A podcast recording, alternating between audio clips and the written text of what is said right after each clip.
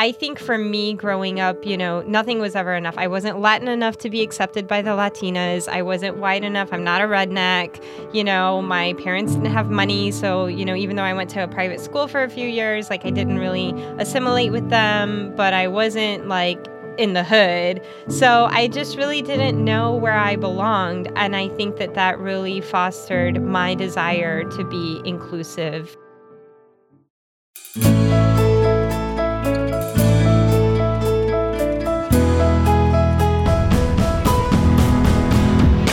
From Fiore Communications, it's How I Got Here, a show of inspiring stories from Tallahassee area leaders, business owners, and neighbors. All the challenges, opportunities, inspirations, the twists and turns of life that led them to where they are today. Everyone has a story worth telling, and I am really grateful that we get to bring a few of them to you. I truly have been changed by my conversations with these amazing people, and I'm confident you will be too.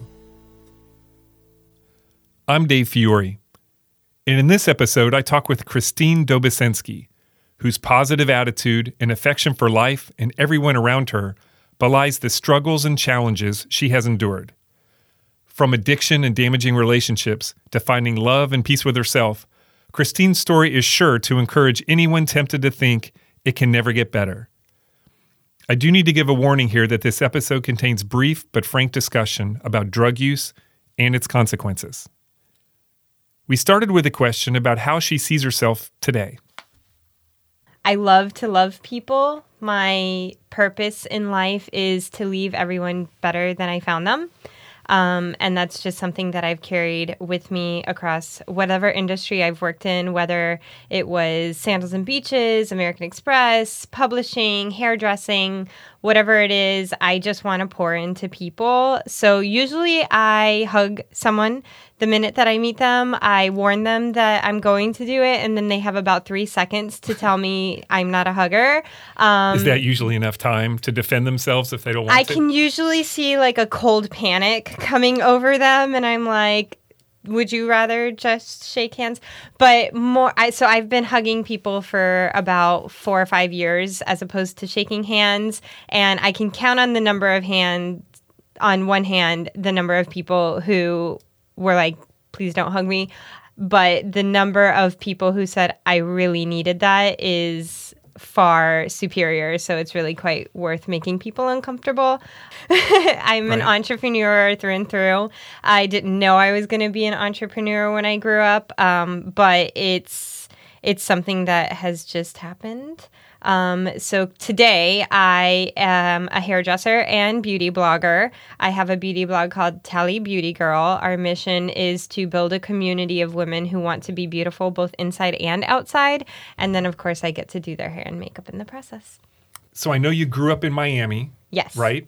And um, so just tell me, I just want to get a feel for what life was like then. Your parents, any siblings? Growing up in Miami? Growing up in, in, in your your home, your family yeah. in Miami. Yeah. So um, my mom had my brother, I have a brother, at a really young age, and we have separate fathers. Um, and then the my mom remarried when I was a baby, our stepdad. And my dad is the greatest thing that has ever happened to anyone.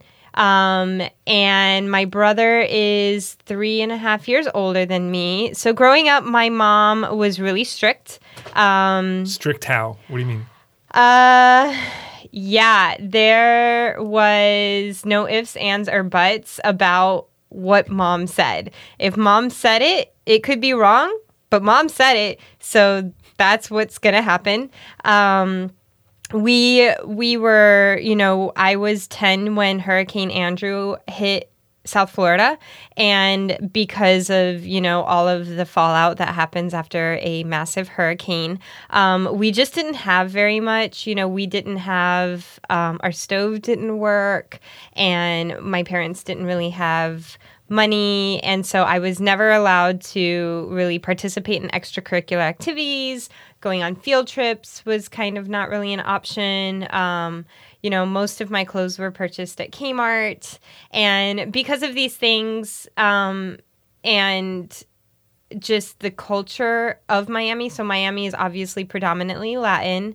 I have Puerto Rican in me, but I wasn't really raised with the culture. So, because of a plethora of things, I was very much left out. I was bullied. I was always an outsider. I was never included. I was not a popular person.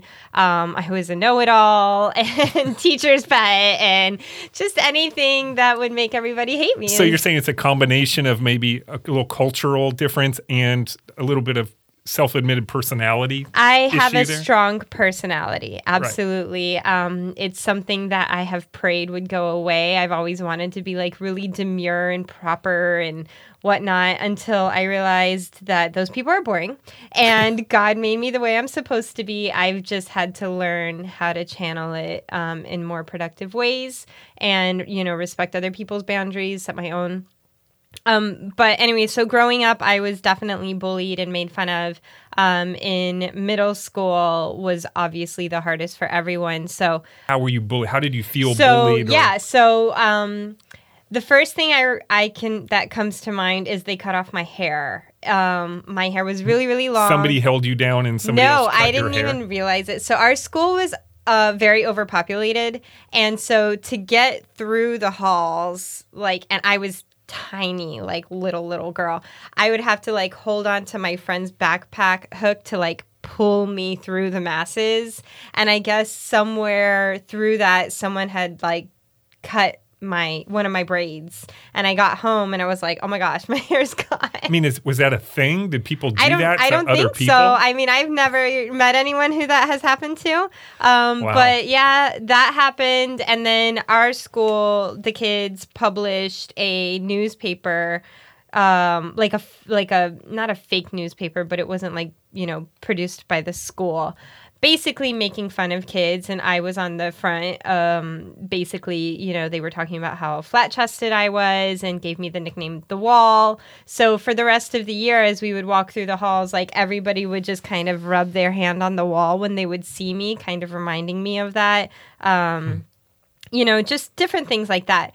So when I got to high school, my high school offered cosmetology as an elective. Um, we were a vocational high school, and you know that was kind of my opportunity to learn learn how to be a girl and deal with this crazy mop on my head, and you know it just really set the tone for the rest of my life. So to me, it's a little interesting if you're not, and maybe they couldn't affect how you felt about yourself, but they were certainly giving you a hard time about your your looks in some way. Mm-hmm. That that would lead you to want to do cosmetology and beauty. Yeah, for sure. Yeah. I mean, you know, it it's really difficult um, for anyone, but I think especially as a woman because society puts so much value on women's appearance. Um, you know, I think that it's incredibly difficult when you look in the mirror and you don't like what you see. And, you know, your hair is 90% of your selfie, and it can really, you know, make or break your day. Um, I think for me growing up, you know, nothing was ever enough. I wasn't Latin enough to be accepted by the Latinas. I wasn't white enough. I'm not a redneck. You know, my parents didn't have money. So, you know, even though I went to a private school for a few years, like I didn't really assimilate with them, but I wasn't like in the hood. So I just really didn't know where I belonged. And I think that that really fostered my desire to be inclusive for people, to make them feel loved and included and important and valued. If you're listening to this, you are so loved. How would you describe kind of your your view of the world at that point? I mean, did you feel jaded? Were you still optimistic, cautious? How did how did you feel about things overall? I think growing up when I was a teenager, I really wanted to make an impact. I really wanted to make a difference. I, you know, would just find the people who didn't feel loved and love them, maybe because that was something that I've been called to do, but also because the reciprocation of acceptance was something that I needed as well. Um, I was pretty introverted as a kid. So, you know, I spent a lot of time reading in trees. I wanted to be a fairy. So I read in trees, but all of the books I read were by this author called Lurlene McDaniel, who was, she wrote about, um, kids who were uh, who had terminal cancer and you know I just think that my heart has always been really squishy for people. Yeah. Right. Definitely. So you graduate from high school. That brings you to a point in your life where you can kind of jump off, move into another season. So what happens then? Where do you go? What do you do at that point? So I had worked in a salon in high school as an assistant and really knew that I didn't like the culture. It was very catty and vain, and that was everything that I was trying to avoid. So, you know, I wanted to be the first person in my family to go to college. So I went to college, um, started at Miami Dade Community College, uh, then went to FIU. And my, you know, life at that point was like head down, work as much as I can, get through college as fast as I can with as little debt as possible. And that's all I did. I mean, again, my mom was still really strict. So even though I lived at home till I was 22, I had a curfew of one o'clock, which in Miami, that's kind of when the party gets started. And I wasn't allowed to drive till I was 19. So, you know, it was really I could go to work and I could go to school, and then I had to go home and do chores. As long as I lived in her house, those were the rules. What um, were you studying? My so my initial uh, study was um, I did business with a minor in economics, and then I switched to drama because I really wanted to take theater makeup. Um, so I ended up taking theater makeup, set design, and lighting, and then I actually got my degree in sociology because I was fascinated with what made people behave the way that they did. And it's interesting how God has used all of that to kind of bring me to where I am today. I use all of the skills, um, random, random skills that I have acquired along the way. So while I was in college, I worked for Sandals and Beaches Resorts. I did operations and process for them.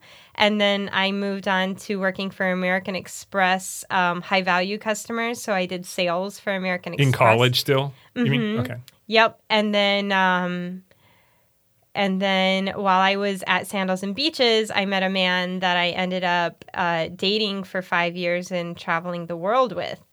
So, um, did you finish school first? Yes. Okay. I graduated college in three years um, just because, I mean, I had nothing else to do. So I just took classes.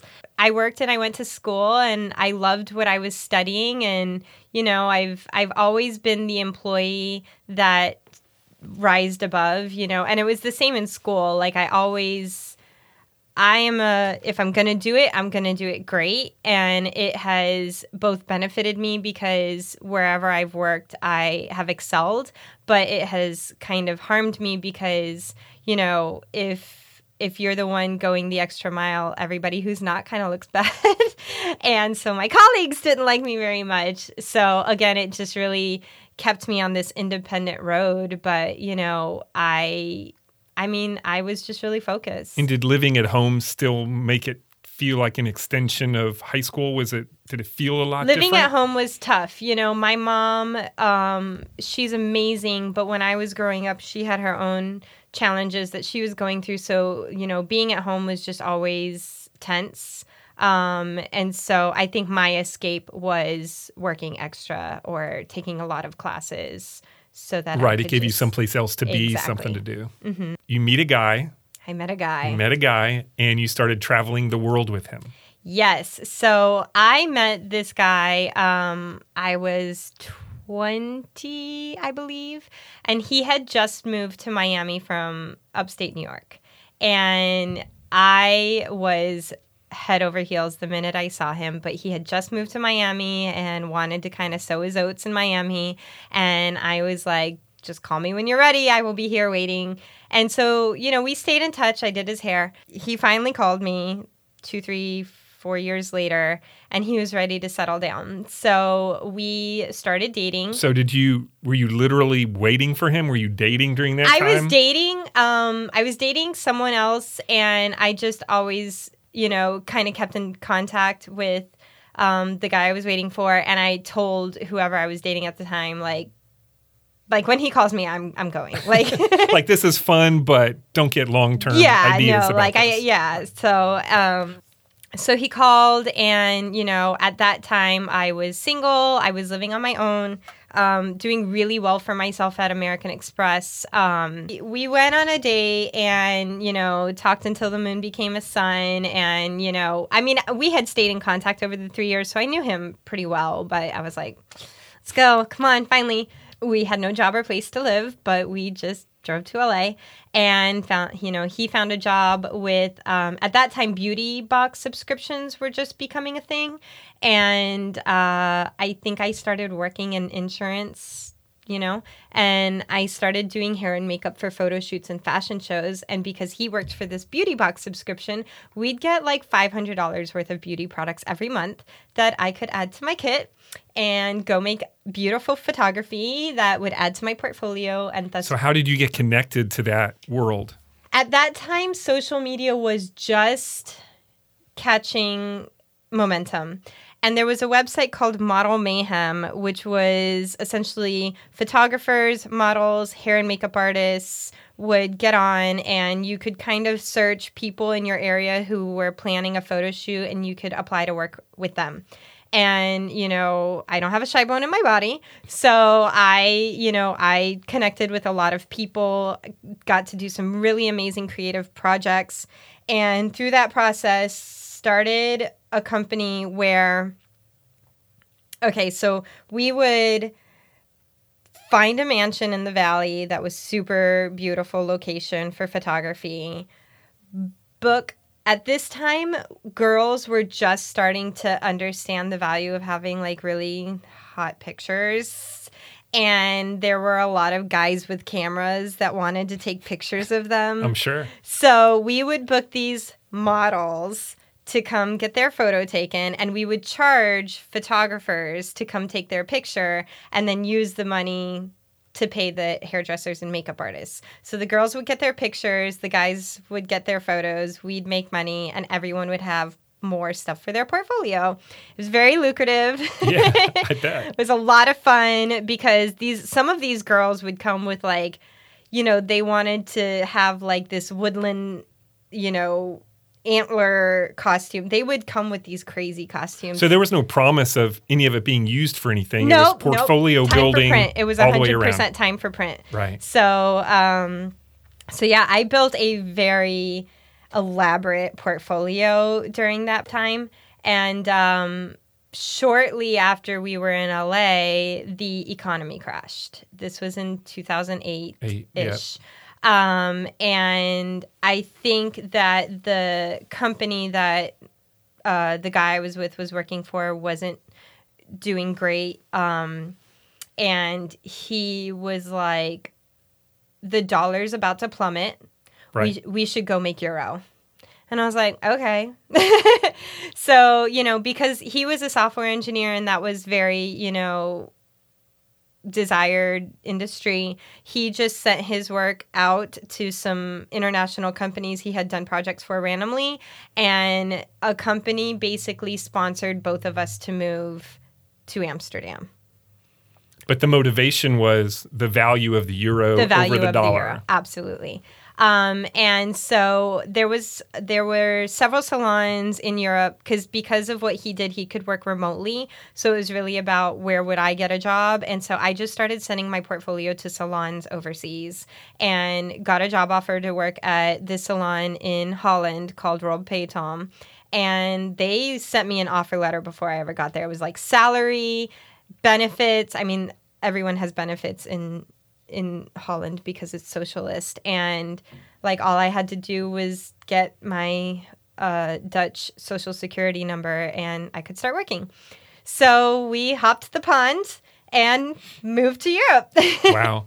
So what what was the idea of beauty in Europe, Amsterdam specifically, as opposed to America and LA? I imagine they have different ideas of completely beauty. different. So Dutch people are incredibly practical as opposed to people from Miami. and LA. Not Um, practical. not so practical. No. So in America, you go to the hair salon, you bring a picture of what you want to look like. Okay, but you sit in my chair and you bring me a picture of Beyonce, and I have to remind you you're not black and this is a wig. So let's talk about your hair. So in Holland, in Amsterdam, it rains every day pretty much, and you go everywhere on a bicycle. So you know, getting a haircut that you have to blow dry and flat iron and beat into submission is not practical because it's going to rain on your head. And, you know, what, however your hair dries naturally needs to be able to look good. So the salon that I worked for, Rob, uh, he has he just celebrated 50 years. Um, he had built a dynasty. Um, at the time, he had 14 salons in Holland. Since then, he has more. He has expanded to Bali, and he's actually just opened a salon in New York. Um, super proud of him. But um, his philosophy, their catchphrase was "Haal het mooiste uit jezelf," which is Dutch for "get the most beauty out of yourself." So you would look at the person's face shape, hair type, you know, color, all of that stuff, and just figure out how to make them the most beautiful version of themselves. Right, which that seems like a, a logical thing to do, I guess. You not try to pre- not pretend to be somebody else, but make the most of Absolutely. yourself. Right? Absolutely. It was it was mind-blowing to me at the time. And you know, most of my time in the hair industry up until now was kind of going to people's houses, doing their hair. I was very I was a very undisciplined hairdresser. Kind of didn't really watch my time, you know, hadn't had a whole lot of training. So they required that I go to their Academy of Hair. Um, and so I arrived to class on the first day and realized that this was going to be in Dutch.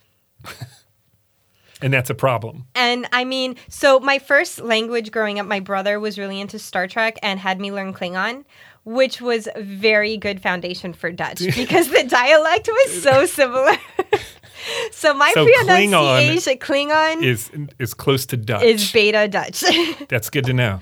so in Klingon, if you were to greet someone, you would say nuqneH, which means what do you want? Would I? Is that what I would say? That's what you would say. Okay. And in Dutch, to say like good morning is goedemorgen. So you would still have that like throaty sound. So- um, so um, I did learn Dutch. Um, I love languages. How long did that take you? I mean, obviously you pick up more as time goes on, but I think because the first exposure that I had was the vocabulary of cosmetology. Right. You don't I- need that many words. I knew what you were talking about, and a lot of the words are so Dutch is if German and English made a baby. So hair is haar, pretty easy. Um, I could follow that. yes, um, you know, highlight is foily. Well, you use foils to highlight, but then some things are really hard. So like a gloss or a toner is a spoeling. I'm like, I don't know how y'all got that, but okay. So you know, it was just one of those things. But I was in it. I was submerged in the culture, so it Right. was pretty quick and easy for me to learn. Um, and most people in Amsterdam, because it's a tourist city, speak English. Um, but I did enjoy learning Dutch. Because my classes were completely in Dutch, I also, in addition to my classes, got private one on one training with Rob himself, um, as well as my, you know, the manager at the particular location salon that I worked for. So I got a lot of extra training that other people didn't get, and I was not sad about that. So why do you think that is? Why do you get the extra training? because they, they, they gave me my training in English. oh, Yes, so that kind of set you apart. exactly. Right. Okay. So that worked to your advantage. being an outsider worked to my Yeah. advantage. See, there you go. time. For the Yes, first time, absolutely, it worked for Okay, sure. Good. Um, so it was excellent, and because of my experience doing fashion shows and photo shoots in LA, I was always chosen to, you know, work on the magazine spreads or the fashion shows. I helped launch the first Amsterdam Fashion Week with Rob. Um, you know, I got to do some really, really fun things because I'm very comfortable being on stage, and you know, I like having that entertaining persona. So I was lucky that I I was the chosen one a lot of Yeah. time. I just had to.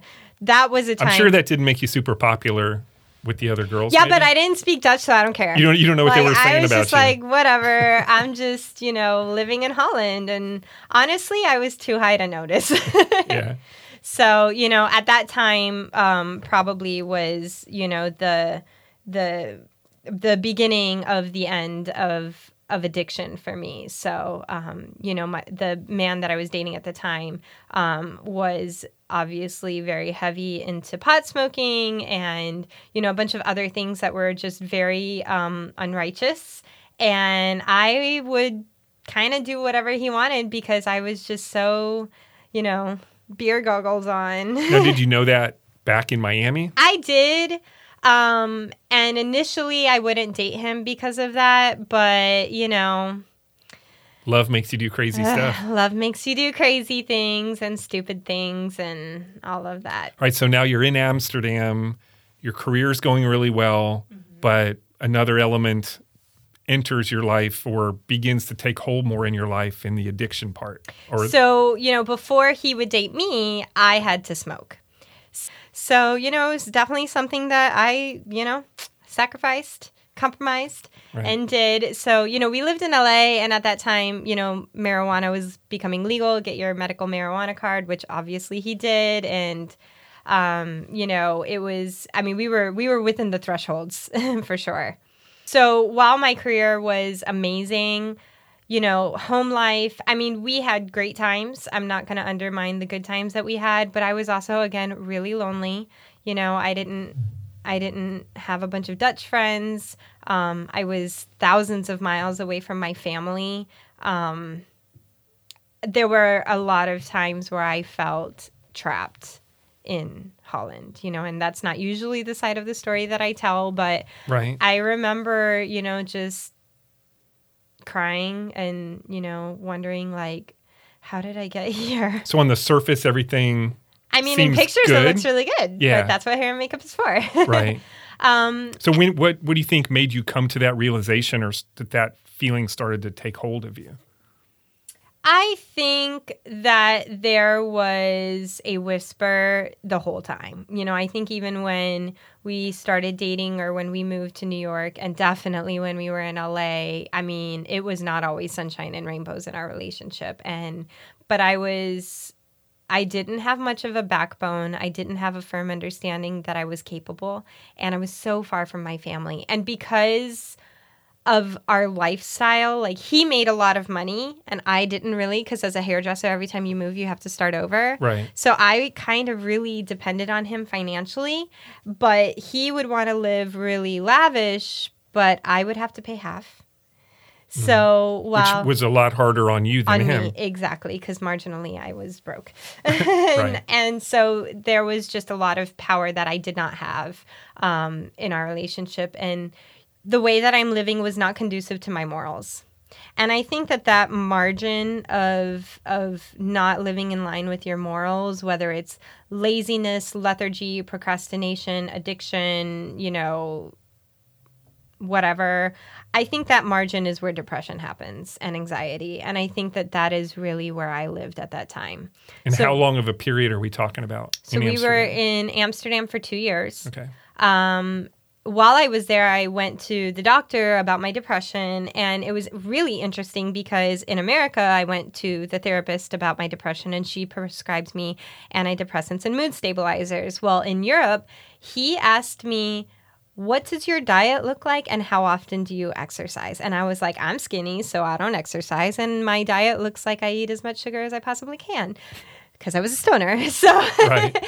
so um, you know, he kind of told me to back off the sugar and to you know sport three times a week and get my heart rate up. Well, at that time, I had just launched a blog, and so being the the nerd that I am, kind of really went down the rabbit hole of of what foods influence depression, and then I went into like what foods will give you healthy skin and beautiful hair and all great content for my blog. Um, right but really kind of found that the way that I was eating was not uh, contributing to my mental stability. Also, the way I was living, but the food was not helpful. Right. And so I really kind of cleaned that up. And so, what'd you do? You just came in and said, I'm throwing all the sugar away. I'm going to start eating fruits and vegetables. I mean, what? What kind of I just kind of stopped eating so much stroopwafel. So they have these cookies in Holland. Stroopwafel? Stroopwafel. Okay, syrup waffles. Oh. They're like syrup waffle cookies. They actually have them at Home Goods. Sounds pretty good. They are amazing. Sorry, I didn't mean to tempt you with the idea no, it's of okay. I have more discipline than I did 10 years ago. Um, so yeah, just really cleaned that up. And then I started getting really into meditation. I found a book called The Art of the Art of Happiness. It's co-written by the Dalai Lama and learned, you know, about controlling your thoughts and, you know, instead of like forcing a thought out, just inviting, acknowledging, and then moving on. Hey, everybody.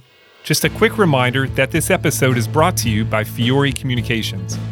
Just like people, every business has a story to tell, and we've been helping our clients tell their story since 2001 because who you are as a company is just as important as what you do.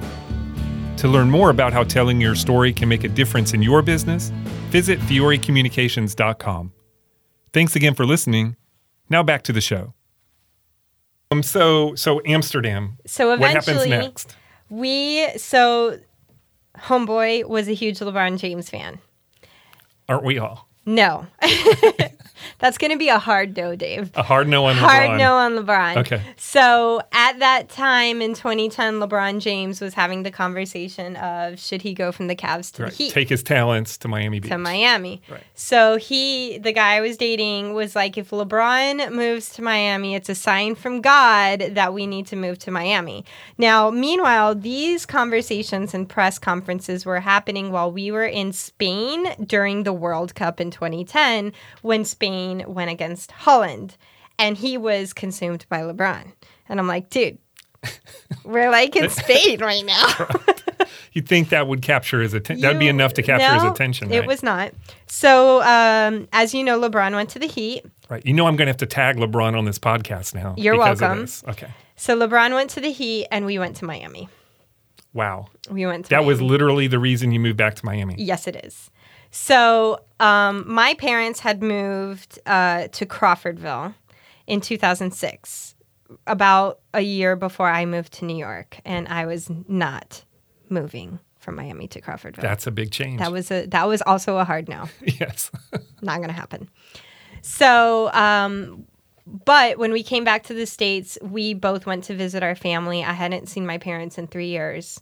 And I got here and I just kind of had this feeling like maybe I should just stay in Crawfordville because I'm not proud of my life. And my mom was like, oh, it's just cold feet. She didn't know. You know, she's like, eh. I knew it, he was going to propose. And I was like, not really sure about it, but you know, kind of at that time, I didn't trust myself and my intuition and my judgment. So I kind of listened to what everybody else was saying, and I was like, well, I've been with him for, you know, four years and should just stay. Right. So we ended up getting engaged and moving back to Miami, you know, in this glorious apartment, ocean view from every room, upgraded appliances. The only thing I cared about was I just want a washer and dryer and unit so I don't have to like deal So with So this is a place he had picked out for you, Yeah, because we could walk to the Miami Heat Arena of course, to see LeBron. to see LeBron. Yeah. So it was like right on the Venetian Causeway and it was a beautiful apartment, but all I wanted was washer and dryer and unit. And that was like the one thing we didn't have.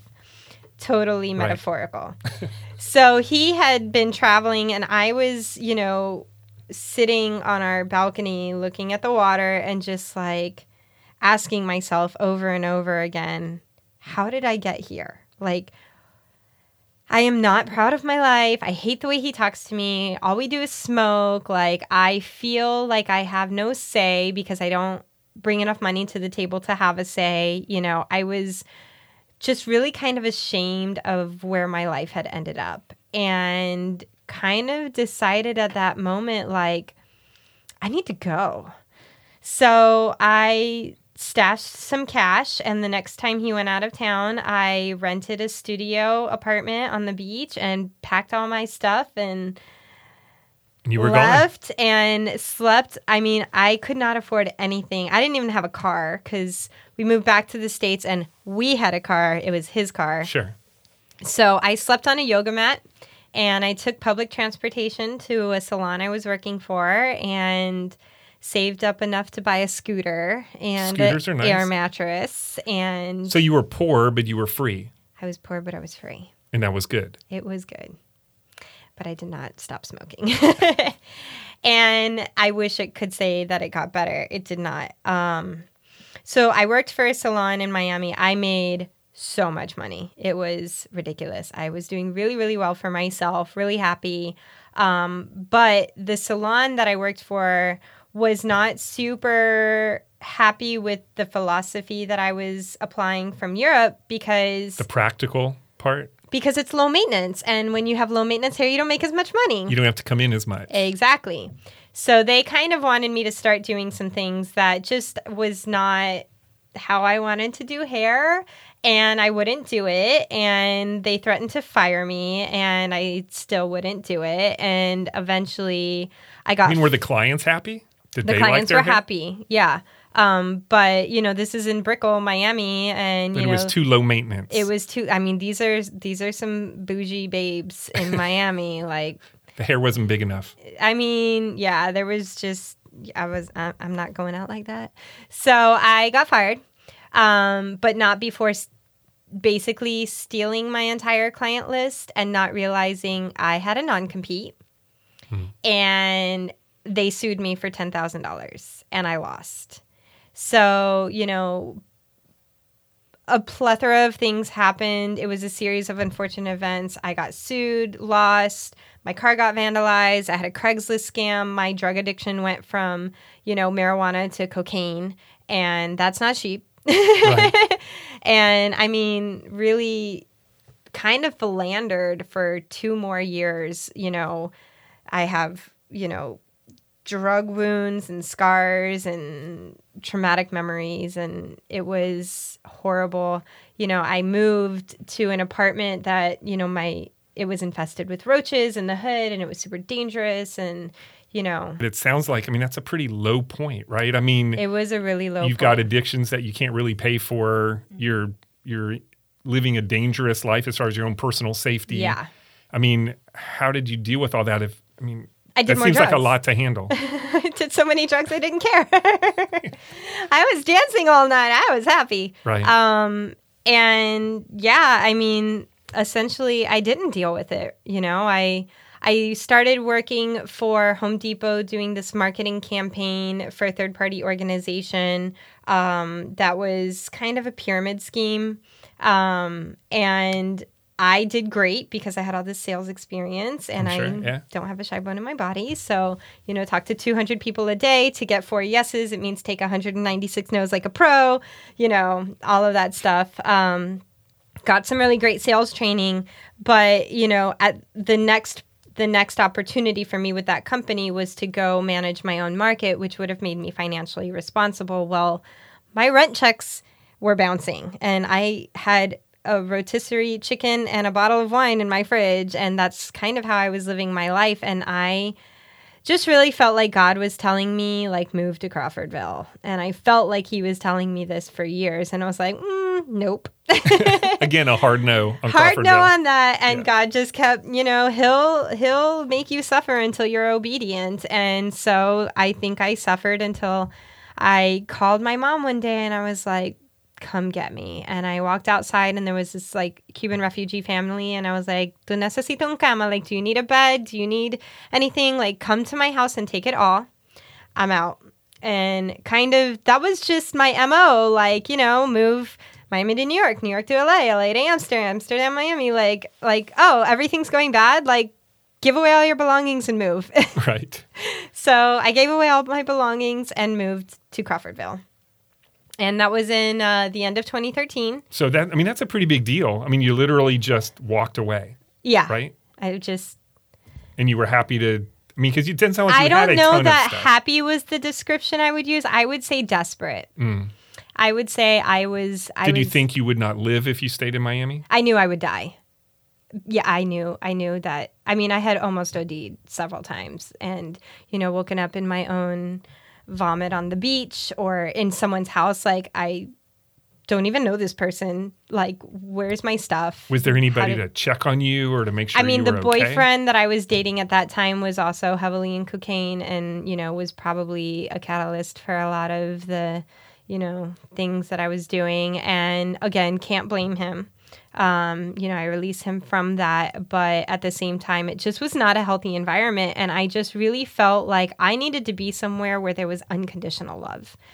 And, you know, my mom and I had worked really hard through the last 10 years to overcome, you know, challenges that we faced from my childhood and her strictness and all of that. And, uh, you know, it was. So that was a place for you. Home was a place to be loved. Yes. I mean, definitely more love than the streets of Miami. Sure. it's kind of a low bar. But I yes. mean, my mom has, my mom is an angel. My mom and dad are both just, I would not be alive today if it weren't for their refuge. Um, so yeah, came to, and they were always like parents of the prodigal son, right? They they wanted you back. Oh, yeah. They didn't care what you had done, where you were, what was happening. They didn't care. They wanted you back. yes. And that must me- have made you. I mean, that alone. To makes you feel loved. You know, when I first got up there, I had nothing and I had everything. Mm-hmm.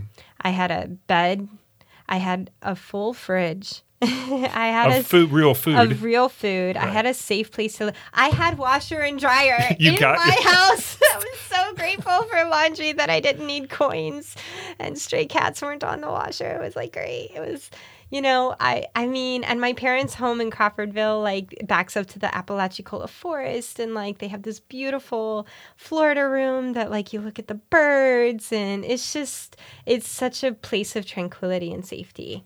Um so a great change for you, Crawfordville. Definitely a, a move in the right direction. It was a step in the right direction. So what? So did that fix everything? No. So what? Yeah. What happened? Addictions will follow you because you are the addict, not your location. So at this point, I really kind of never, I've never done any hard drug since leaving Miami. Like that was, I'm not doing it. Uh, but I came up here and really started drinking like an addict. I mean, I've never, like, it still blows my mind the way that I drank at that time. I would wake up at two in the morning and just start taking shots of whiskey. And like for no reason. I mean, it's not like there was a party going on at my parents' house in Crawfordville at 2 a.m. Like, I mean, was it a pain you were trying to kill, or was it just that? I think I of- was chasing the high of cocaine with alcohol. Okay. And, you know, if you know anything about substances, they are not the same high and, you know, they won't get you to the same place. But I was just so used to that feeling. And, you know, I was new to Tallahassee, didn't know where to buy weed. So my mom had whiskey. I'm going to drink some whiskey. And, um, you know, same same behaviors, waking up in my vomit, you know, at, you know, I started meeting people, going out, getting blackout drunk, driving home to Crawfordville. You know, there were times where my parents would find me in their driveway, passed out in my car, having thrown up all over my car, and I don't even remember getting home. I Right. mean, I mean, how did your mom react to that? I mean, the way you. any mom would react to it, it was so heartbreaking for her and my dad and my, my grandma lives with my parents and you know i think back to the time and the pain that i caused them and i'm just mortified and you know i have to forgive myself and that is a conscious decision all the time to have to like repeatedly forgive myself for the people that i hurt you know when i was wrapped up in my own selfishness Right. So when did you reach a point? Because I know we're talking now, so I know there is an happier end to all this. So Yeah. where did you reach a point where that was just enough and you needed to it change? It took about two and a half more years. Um, so I uh, I worked at Hotheads for like five minutes, and in that time, with my knowledge that I had from the Home Depot campaign of like put me in a group of people and I can build a clientele, I you know encouraged hotheads to join the chamber, went to networking events, told everyone in the room, whoever's doing your hair I can do it better, and uh, said it to the right person. This guy whose hair was just so wrong for his face shape. And I said, please grow your hair for six weeks. Call me. I'll give you the best haircut you've ever had. So from that day to the time he called me, I got fired from Hotheads because I was super arrogant and had a chip on my shoulder. And Because you had done this I'm around an the world. international hairdresser. So you need to listen to me. exactly. Um, I'm sure they love that. praise God for humility. Um, so that guy called me and, you know, for his haircut. And I was like, well, at that point, I felt a strong calling that God said, just be still. Like, stop. you are going 100 miles an hour in the wrong direction. And then you get knocked down and you get up and you go 100 miles an hour in a different run. Like, just stop. Right. So I was like, all right, well, I'm not going to job hunt. I'm not going to work in a salon. Like, I'm just going to be still. And so this guy calls me for his haircut, and I was like, yeah, God told me to be still. I'm not really sure what I'm supposed to be doing. And he's like, so I actually was calling you for a different reason. I have this idea for a company, and I think you would be great at sales. So the idea of the company was socially loved. Right. And um, met with So him. he got that from your interaction in the hair salon? he got that from watching me go to everyone in the room saying, whoever's doing your hair, I can do it better. And just like booking. I mean, I booked Right. so many. He saw the hustle. He, he saw the hustle. Right. Okay. Um, I mean, I got to hustle. So, Right. you know, when you move over and over as a hairdresser, you got to hustle. Right. So, so this is Eric. this is Eric. Okay. Um, so he told me this idea of a of an of a company that would love others and remind small business owners that they need that they are loved by using their word of mouth and you know just my heart over the years all about wanting to love people i was like okay this sounds great i've never built a company from the ground up um, but we did and it was great because when socially love started we were capitalized when we started and so through dev development of the company i got paid Right. So what was his his background and what was he looking for from you? so eric uh eric had another publication called locals love us that he had done in seven other cities across the state he had franchised. It was very successful. And the way that it worked was it was a voting platform where people would vote for their favorite businesses and the businesses would be allowed to advertise in the magazine. The challenge was is one the same people would win over and over again. And two people didn't really trust it because it, it was like the loudest person was who got all the votes, not necessarily the best or most honorable right. person. The one who would rally the most votes for them. So it just wasn't trustworthy. And he actually moved to Tallahassee to bring it to its eighth city and felt like God was telling him to stop and do something else. And um, so this something else was socially loved. The initial concept of it was, you know, giving away gift cards to reward people for speaking kindly about businesses. So we were capitalized when we got started. Um, went through, I don't even know how many rough drafts before we finally put out a first book. Um, and you know, over the course of the years, just learned a lot and And you liked this, right? This was a- I loved the mission. I loved the mission. Initially, when he told me about the idea, I thought I was going to be doing hair and makeup for photo shoots that would go in a book. That is not what I did. Right. but if you're in the book and you need your hair and makeup done for the photo shoot, right. call me. You're there, right. um, but yeah, so I ended up um, through the four or five years that you know I worked with the company. I did hundred percent. 99% of the sales for the company. the and the concept is it's basically social media posts in print. right? Exactly. Yep. So it's saying good things, sharing the the brand, the feeling, the culture. It's word of mouth in a book. right. yeah. Okay. And how did that how was that received at first? I think at first people had no idea what we were talking about because traditionally advertising is your logo, your photo, a website, you know, a call to action. So we used to like draw these stick figure pictures before the first book ever come out and people were like, I don't get it at all.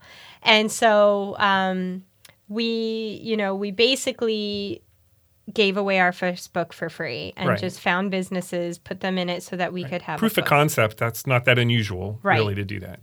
Yep. So once people saw it, they loved it. I mean, it's a beautiful publication, excellent quality.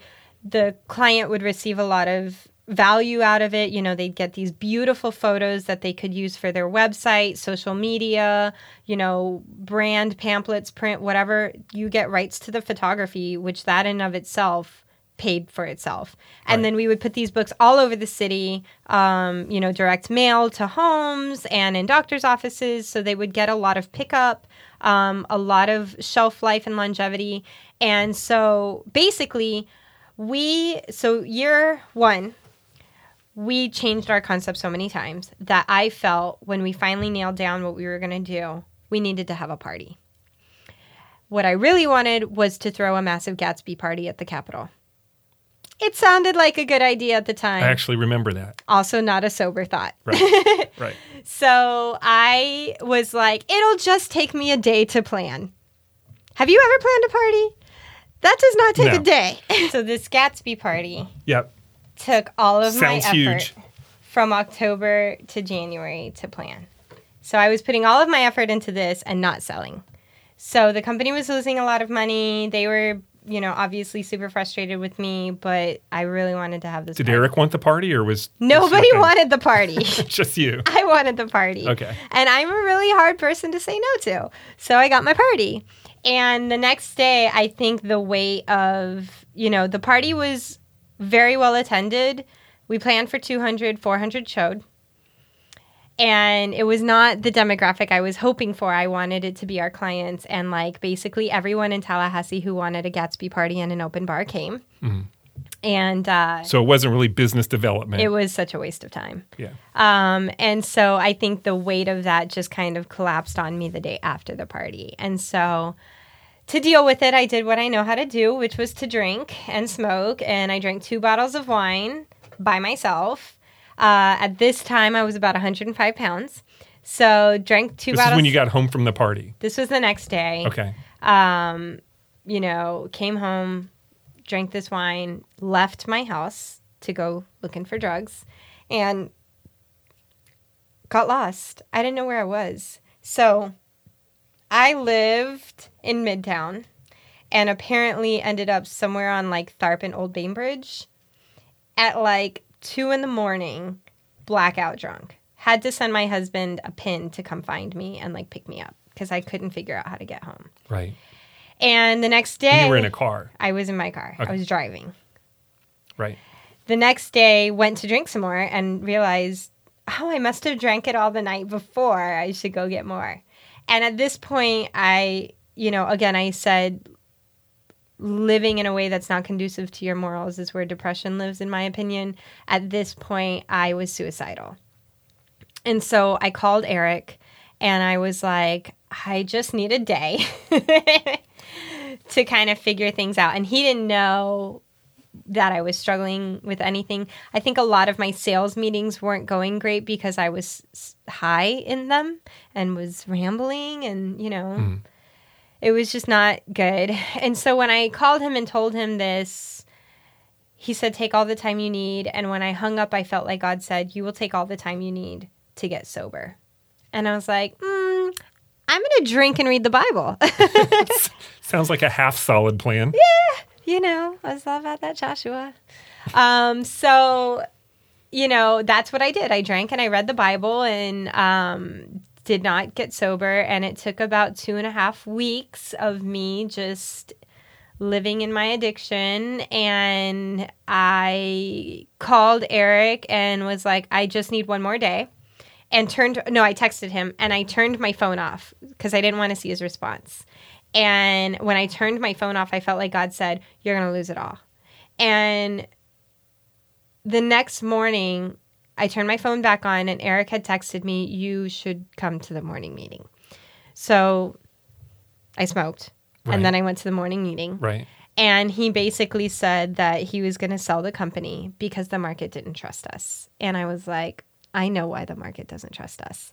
And socially loved, you know, after everything I had been through was everything to me. I mean, I met my husband because of socially loved. I met everyone I knew. I was identifying myself as this hug dealer, and I couldn't lose this lifeline. Like what this company was going to become was my ticket to success, and I couldn't lose it.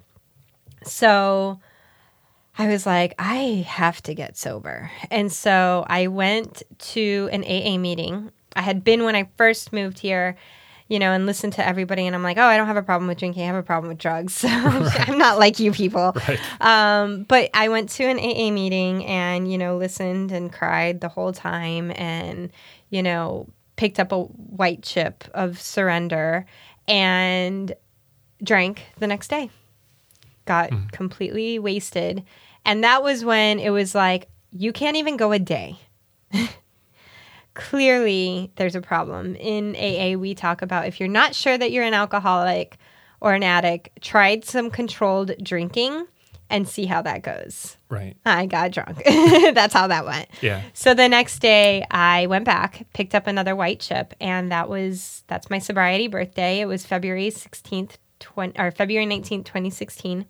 Um, so it was socially loved.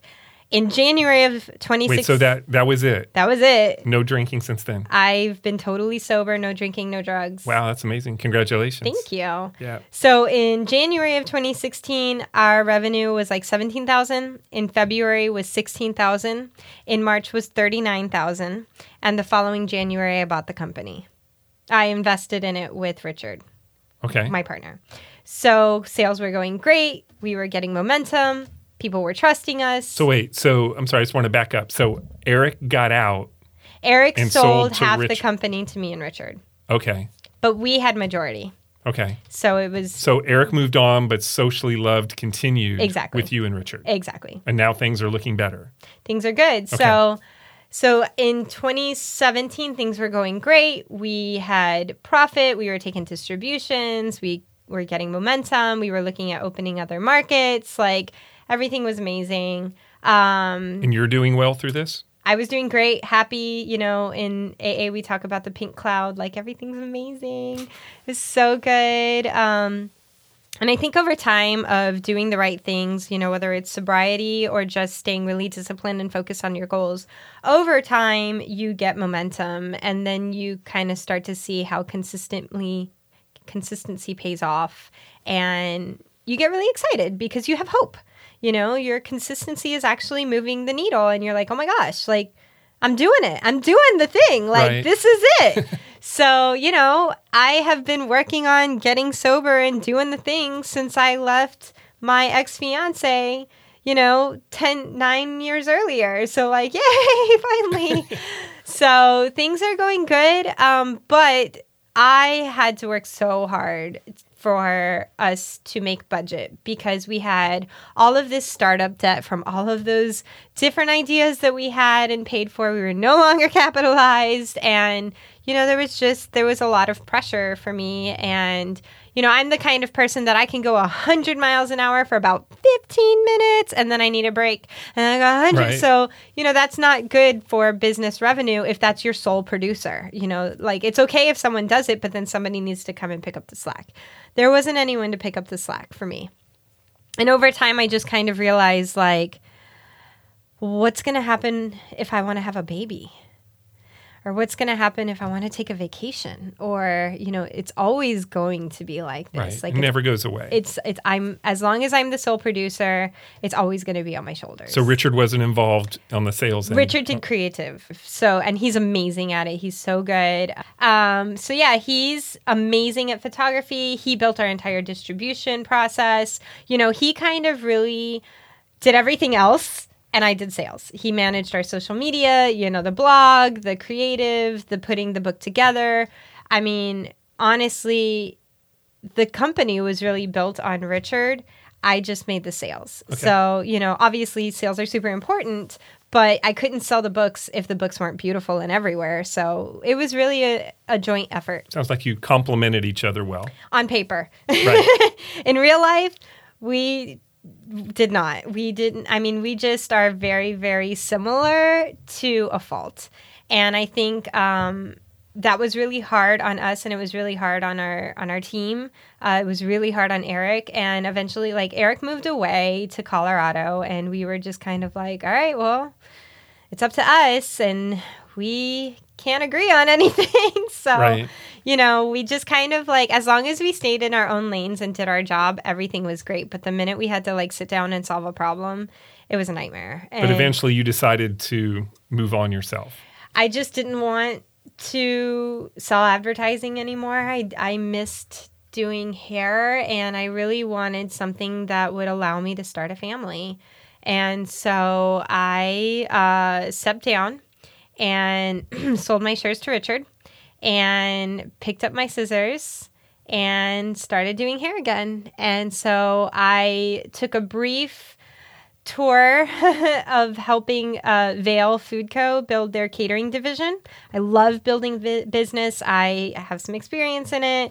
I knew a lot of small business owners who need to cater, and I like to build process. And so I really just stepped over to Vale for a little while to help create those processes um, with Sunny. He was a client of ours at Socially Loved. Love him to pieces. We're very like minded with you know the tenacity that we attack our goals. Right. Um, so glad I got to mentor under Sunny for a short time. He really taught me that my threshold for stress needed to grow because I'm very emotional. And, you know, I have learned just, I mean, you work in food service, you learn how to deal with stress, let me tell you. Sure. Yeah. and I think it was just like one more lesson that I needed to get before I really stepped on my own as a sole owner of my very own business. So it was a good transition period. It was for you. excellent. I got a lot of free food. Um, Good food, healthy food. healthy food, which was great because I did a fitness competition through the process, which you know made it really easy for prepping. Right. um, I was definitely fueled by Vale, and I won fifth place. So yeah. it's just a well, I did want to get into that, so we'll jump over to that real quickly. So in the middle of all this, you decided that you wanted to be a a bikini fitness competitor. so I wanted to do bikini competition since I moved to Tallahassee. You did. but it's not very complementary to the active addiction lifestyle.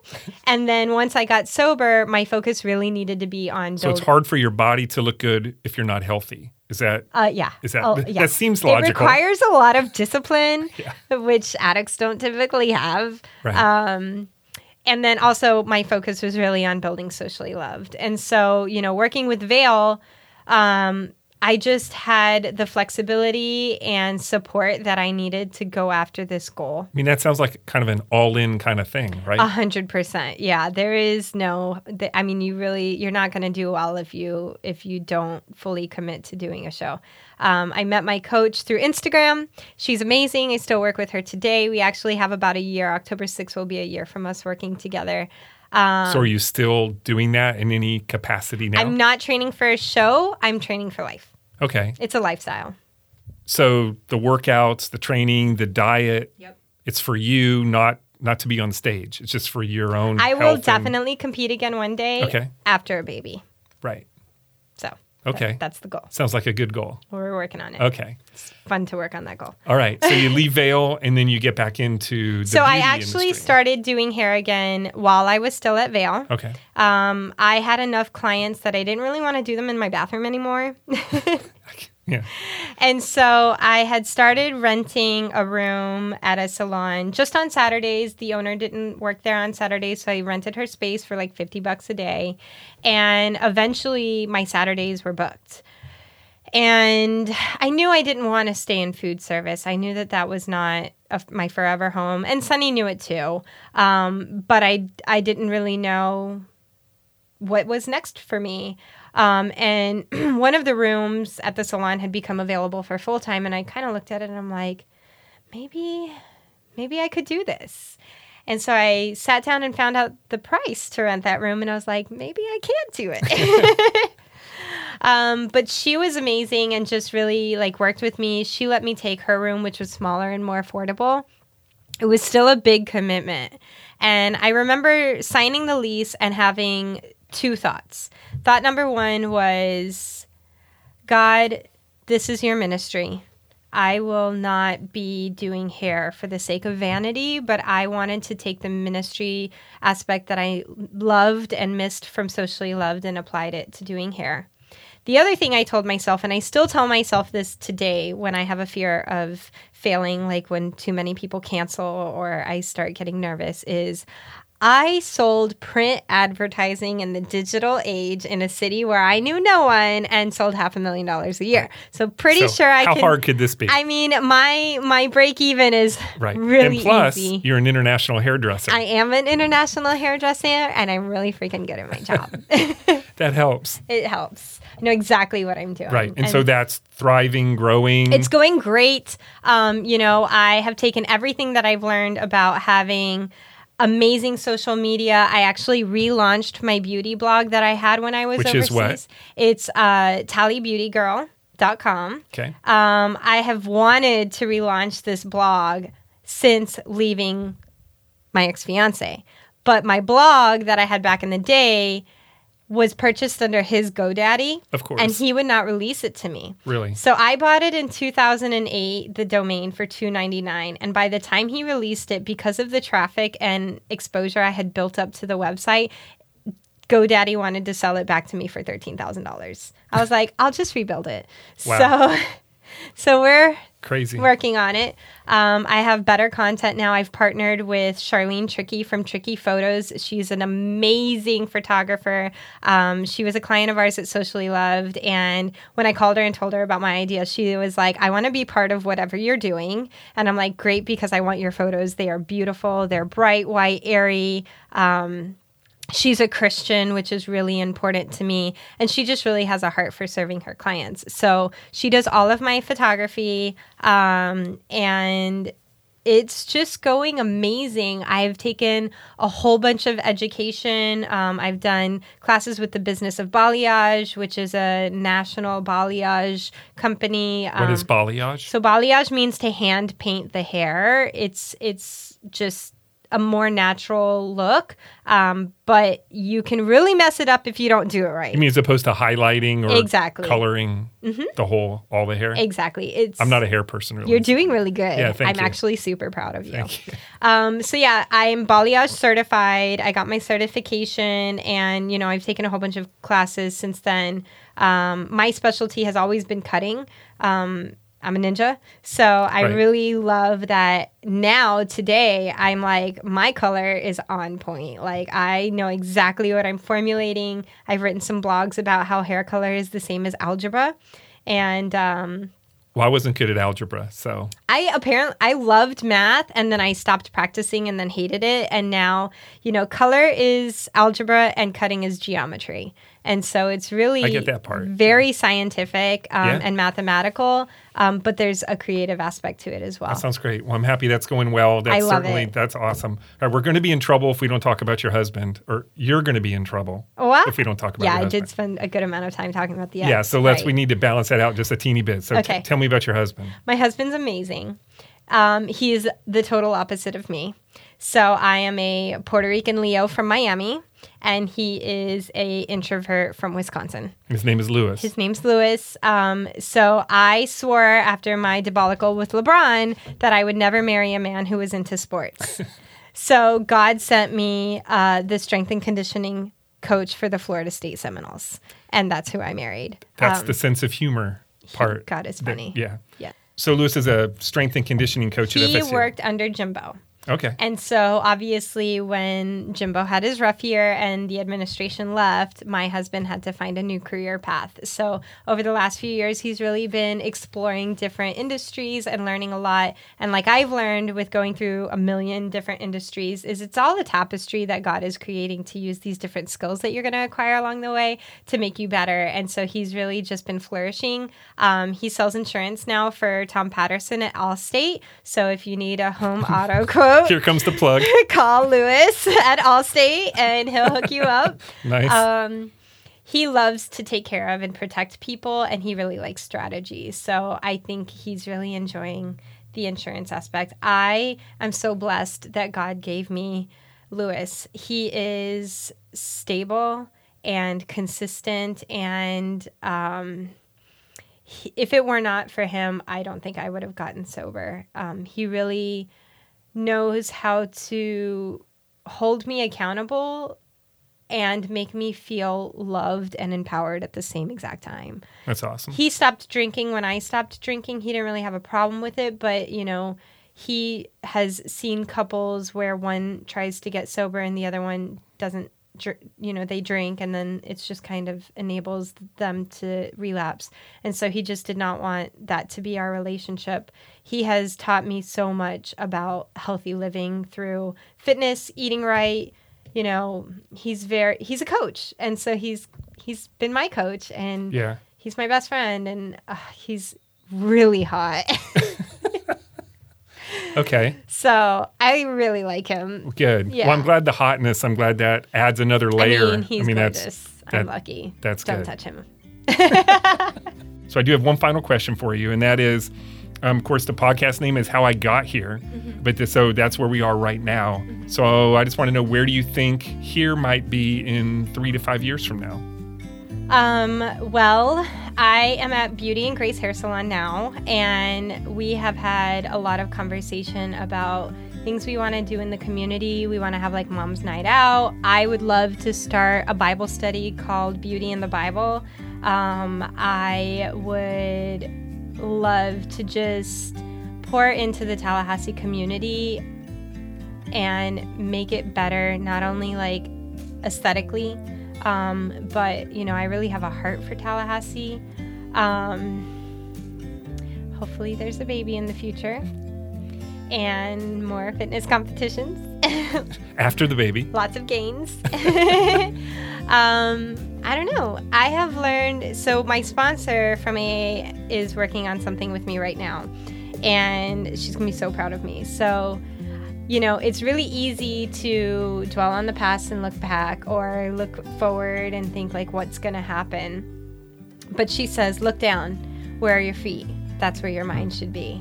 And so hopefully this podcast airs. it should. Yeah. And, uh, you know, that's where I am today. I'm just loving on Tally and letting women see how beautiful they already are and uh, loving my husband and loving myself. That was Christine Dobesensky. And whether you interact with her in the salon, in the gym, or hanging out in a coffee shop speaking Klingon, your meeting is sure to start with a hug, and that can't be a bad thing. Thanks for listening to the show. You can subscribe at Apple Podcast, Spotify, or wherever you get your podcasts. And while you're there, please leave us a review. It really does make a difference. Thanks to my amazing staff at Fiore Communications, who pick up the slack while I'm working on these podcasts, and to Troy Bloom for composing our theme music. You can hear more of Troy's creations on Facebook and Instagram at Troy Bloom Music. To connect with the podcast or suggest a future guest, follow us on social media or email us at podcast at fiorecommunications.com.